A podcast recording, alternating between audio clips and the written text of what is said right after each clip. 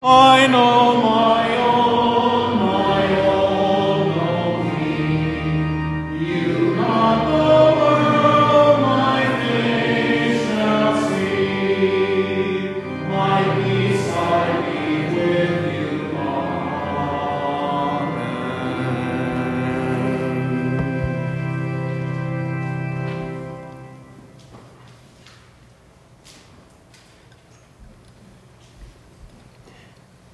Grace to you and peace from God our Father and from the Lord Jesus Christ.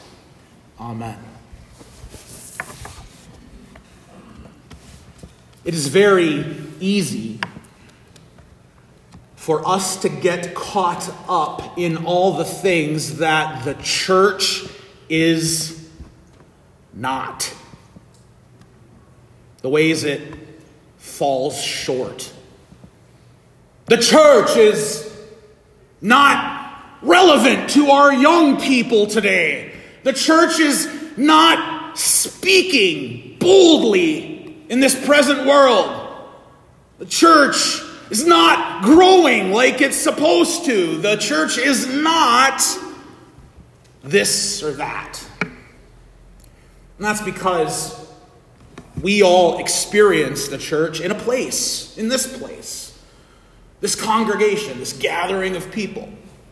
And we perhaps think of the other gatherings of God's people around us in our community. It's easy to get discouraged in all the things the church is not being, not doing, not accomplishing here and now. And so today in our gospel, Jesus would have us take a broader view of the church.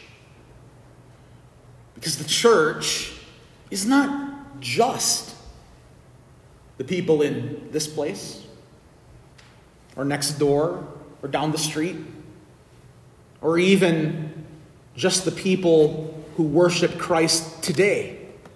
The church, properly speaking, is every believer in Christ of every time and every place. And of that church, of which you, brothers and sisters, are a part, our Lord Jesus gives us a wonderful, comforting promise today. There are churches that say all sorts of different things about Jesus, some right, some wrong. And certainly in Jesus' own day, there were a lot of people saying different things about him. Who is he? Who might he be? Why has he come? And Jesus asked his disciples, Who do they say that the Son of Man is? Some say he's John the Baptist, others say Elijah, others Jeremiah or one of the prophets. But Jesus says to his disciples, Who do you say that I am? And Peter, bold, brash Peter, never afraid to speak, never worried about putting his foot in his mouth, says, You are the Christ, the Son of the living God. The word Christ means the Messiah, the anointed one. If you think of the word christening, a christening is what some churches call a baptism. And it's often accompanied with anointing.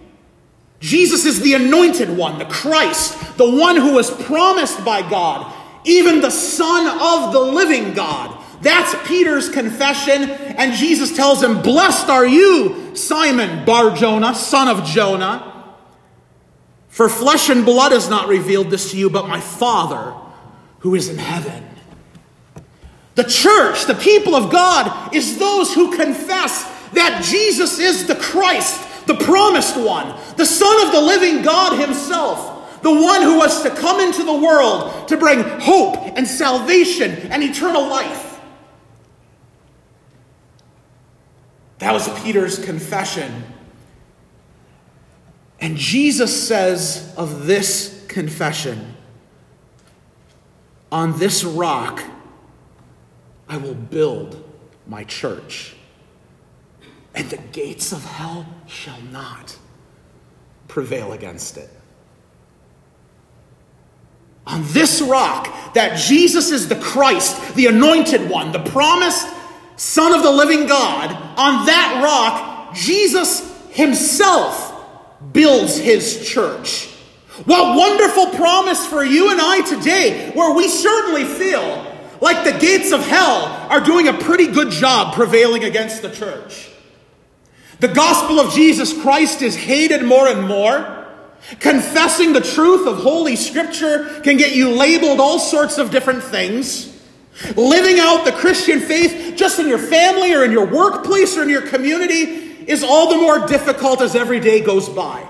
It seems that Satan and all the gates of hell are doing quite well against the church.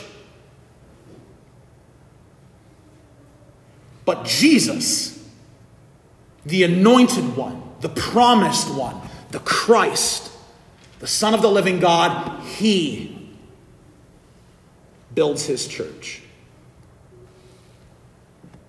You know, earlier this summer, as we've been reading through the middle of Matthew's gospel, some of you may remember we heard all these parables that Jesus gave about God's kingdom. And he talked a lot about that kingdom in terms of fields and planting and seed and harvest.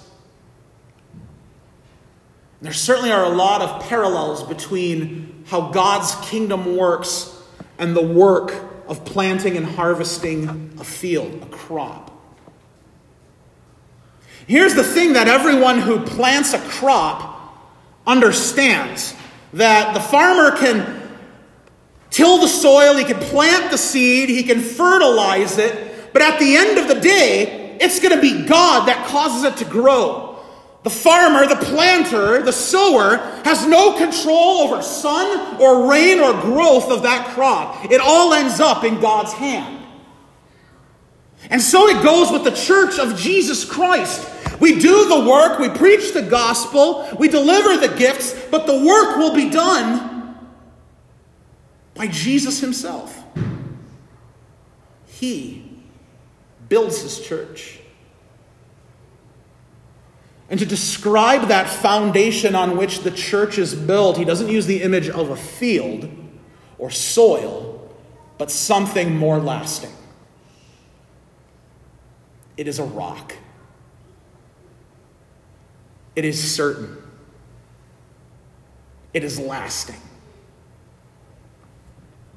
Where the church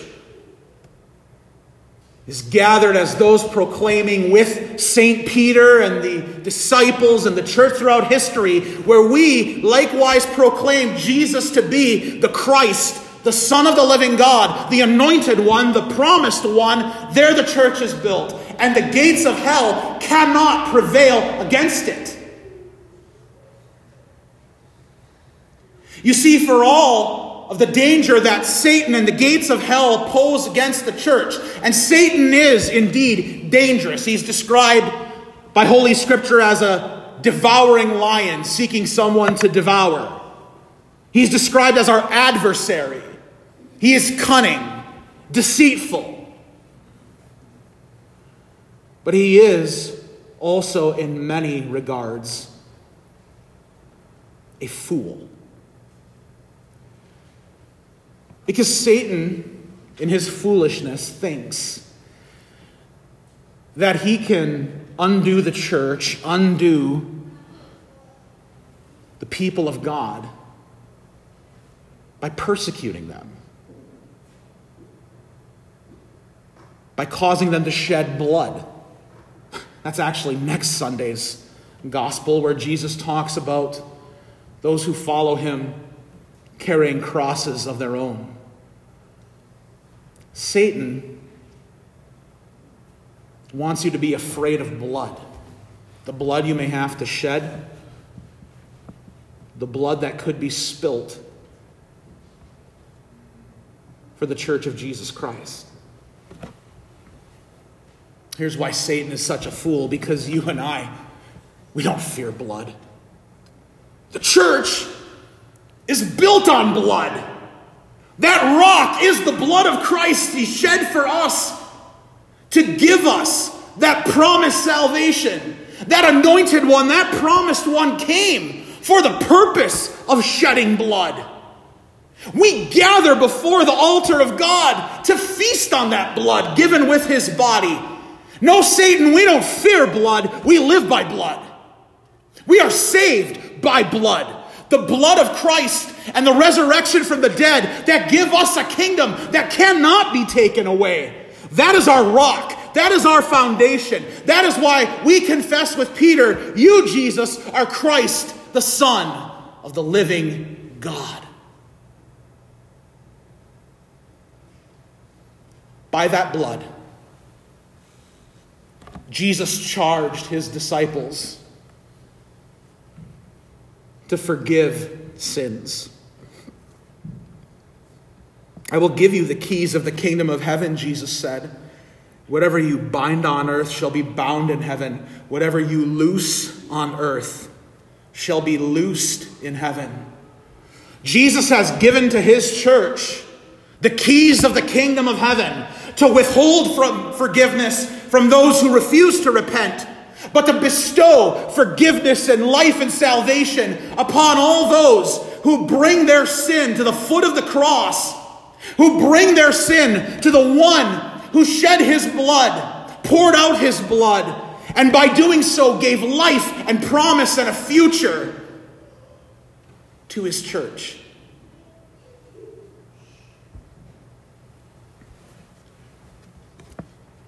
I started this morning by talking about the things that overwhelm us of how we see the church failing, falling short. Here are some other things that the church is not. The church is not irrelevant. The church is not going away. The church is not helpless against the attacks of the world, the devil, and the gates of hell. Because Jesus Christ is the rock on which the church is built. He forgives sin. He forgives you. He holds life and eternity before you. And Satan can't undo that. A couple weeks ago in the book of Romans, we heard in our readings Paul's encouragement to us as Christians, where he said, For I am convinced that neither death, nor hell, nor angels, nor demons, nor height, nor depth, nor anything else in all creation can separate us from the love of God in Christ Jesus, our Lord. He, Jesus Christ, His blood, His death, His resurrection, His promise is our rock. Nothing, absolutely nothing, can prevail against the church when Jesus builds it on the salvation he gives to you and me. Amen. The peace of God, which passes all understanding, keep your hearts and minds in Christ Jesus. Amen.